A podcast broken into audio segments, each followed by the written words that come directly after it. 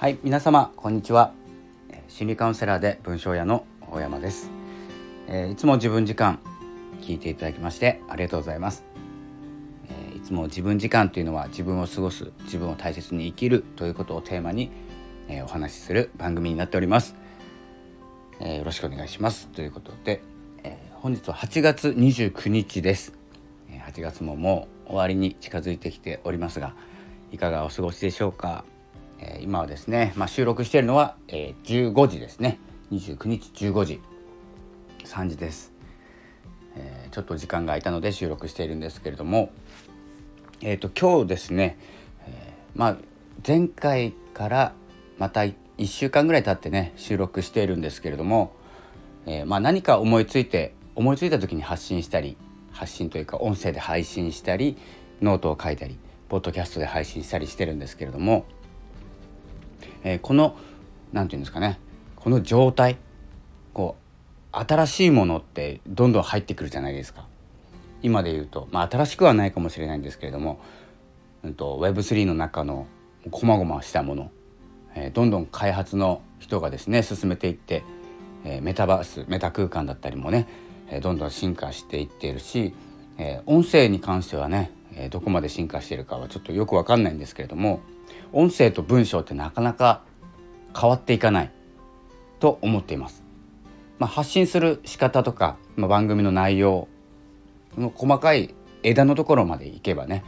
えー、ちょっとずつ変えることができるんですけれども根っこの部分って結構変わんないんですよね音声って。で根っこを変えるためにはどうするかというと,、うんと、新しいことをしていくわけです。で文章もそうなんです。文章の最新化っていうかねえ文章 NFT っていうのをやってるんですけれどもまだまだ全然形にならなくて、えー、作り出せていないという状況をが続いております。これは私の話ですけどね。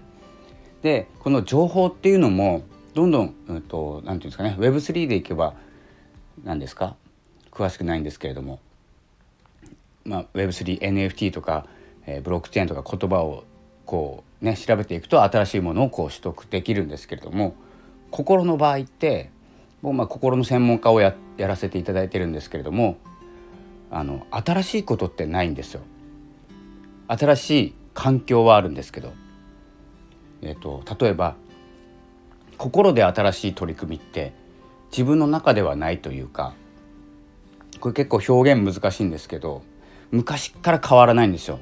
人の心って。人のことを大切にするとか、えー、楽しむことが大事とか笑顔が大事とか元気で過ごそうとかねあの機嫌よく生きようとかね。これあの進化しないんですよ。えー、進化しないっていう言い方というかあの変わっていかない。根っこにある部分。変わったらおかしいじゃないですか実際。人と仲良くしないとか人に親切にしないとかまあ道徳の話ですけどねあの楽しく生きないとかおかしくなっちゃうじゃないですか。っていうことは変わらないんですよ昔から。周りのものが近代的になってね近代的っていう言い方もしないかもしれないんですけれどもハイテクになってねどんどん変わっていって便利になっていくんですけど心だけは変わらないんですよ根っこの部分は。で何が言いたいかというと楽しく毎日過ごそうとか自分を生きようっていうもののために周りが変わっていってるっていう感覚なんですね。なのでそれをどう活用していくかあの新しいものにね僕も Web3 の勉強をしてますけれども Web3, Web3 って言っても結構広いんですけどね。でまあ気に入ったものとか取り取り扱いしやすいものとかをつまんでね勉強してますけど 何のためにやってるかというと楽しむためだったり 失礼しました。えっ、ー、と元に元に戻るっていうかね自分の心を取り戻すとか毎日自分を過ごしたいとか、えー、楽しく過ごしたい関わる人の幸せを願うとかね、えー、そういった変わらないもののために変わるものを利用していく。これを配信したり、えーと、ツイッターでね、拡散したりもするんですけれどももうツイッターを学びたいわけじゃないですし、えーと、メタ空間に入りたいわけでもないんですよ。入ってみたいですけどねなぜ活用するかというとやっぱりこの自分を過ごす、えー、自分を忘れないためにとかね、えー、原点に変えるとか初心を忘れないとかね、えー、そういったあの外外的外的じゃないですね、えーと、外側の情報えっ、ー、となんていうんですかね。ニュースとか、まあ、いろんなものが情報とか、えー、ある中自分にに戻るための手段がこう周りにねどんどん増えていってるし進化していっている、えー、それをどう確認するかというとやっぱり人だと思うんですね。その情報を持っている人だったりそれを体験している人、まあ、情報ですね、え、そこをですねあの見極めながら、えーとまあ、昨日ねノートに書かせていただいたんですけど、えー、どこでどんな情報を手に入れてもいいんですけど自分が動きやすい情報えっ、と例えば今までだったら Google Yahoo とかね Google 一緒ですけど、えー、Google で検索するとか Twitter で検索するノートで検索する。ノートっていうプラットフォームで検索する、まあ、それは自分が私がねノートを書いているから検索するんですけれどもそこに書いている人だったり、えーとまあ、ツイッターを書いていて情報発信している人だったり、まあ、新聞でもいいですね。新聞でもネットニュースでもいいんですけれども TikTok とか YouTube で動画で取得するのもいいんですけど何が自分にとって、えーと、動きやすいかっていうところをちょっと一旦考えてみた方がいいかなと思いました僕はこのスタンド FM とノート主に使っておりましてあとは Voicy とかねもう聞きますけどなるほどなって思うことは多いんですけど自分が一歩進めるのってあの決まってくると思うんですよ。うんと、例えば YouTube だと動画だから分かりやすいから行動できるとかだけど YouTube って他のものも見て他のものも気になってしまうからなかなか親切に説明してくれているけど動けないとかねそれだったら、うんと例えばラジオだったりテレビだったりする方が自分にとっては一歩目が進みやすいんだったらこう周りが何て言おうとそこから情報を得るべきなんですね。得るべきっていうか得た方が動きやすいと思うんですよ。なぜ情報ってあの、まあ、何のためにあるかというと自分が行動するために情報ってあるのでなるほどなって何もしないで感心するとかね。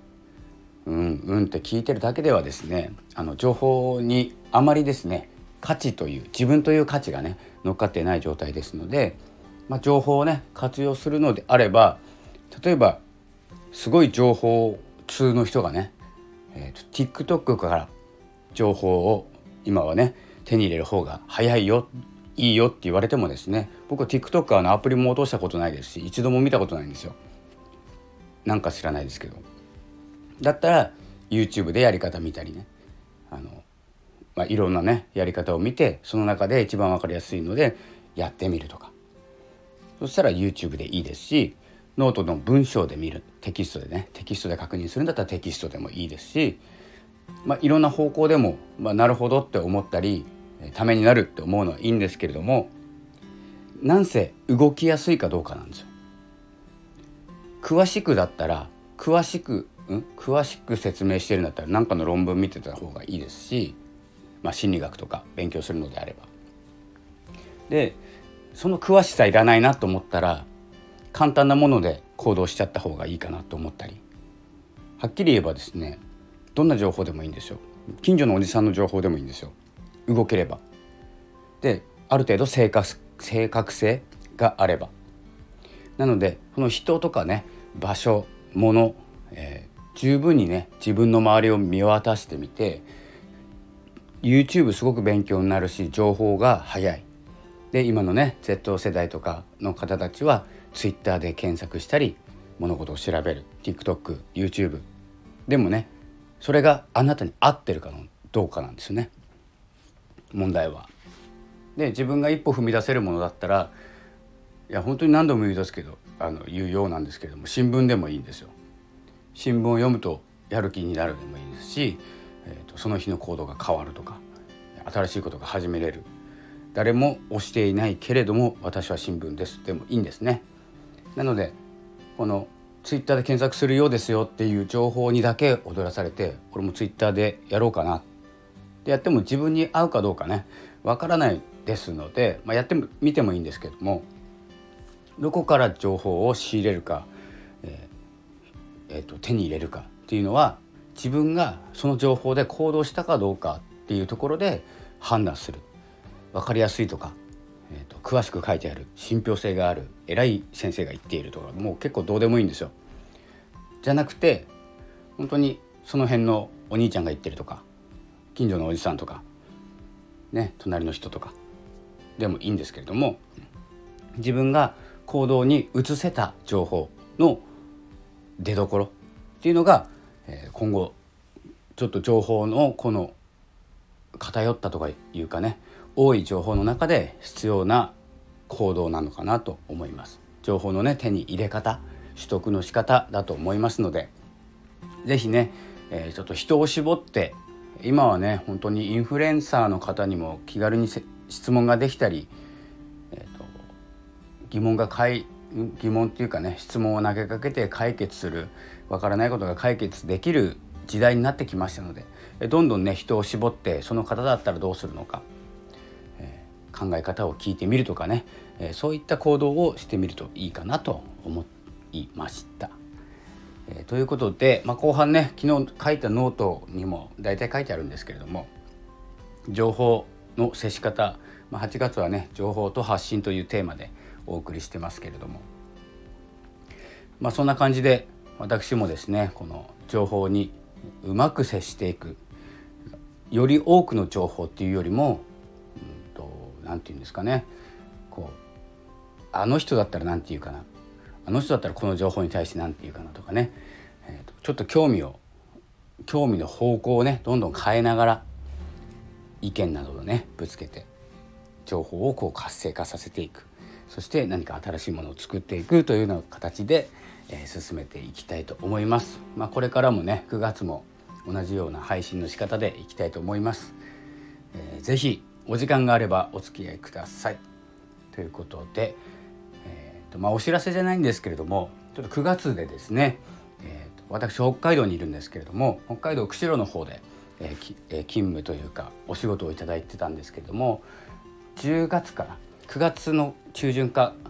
10月からまた札幌に戻りましてお仕事をしようかなと思っております。でね、えー、まあ大したお知らせじゃないんですけれどもそこではもう札幌に行ったらねまたちょっと本拠地ということで仲間がたくさんいるのでコラボとかですね新しい番組に向けてちょっと動き出そうと思います。おそらく年内、まあ、10月11月ぐらいに少しずつ形ができてくると思いますので是非その時はまた聞いてください。それでは8月29日、えー、午後もゆっくりしましょう。お仕事ですね、楽しくお過ごしください。それではまたお会いしましょう。ありがとうございました。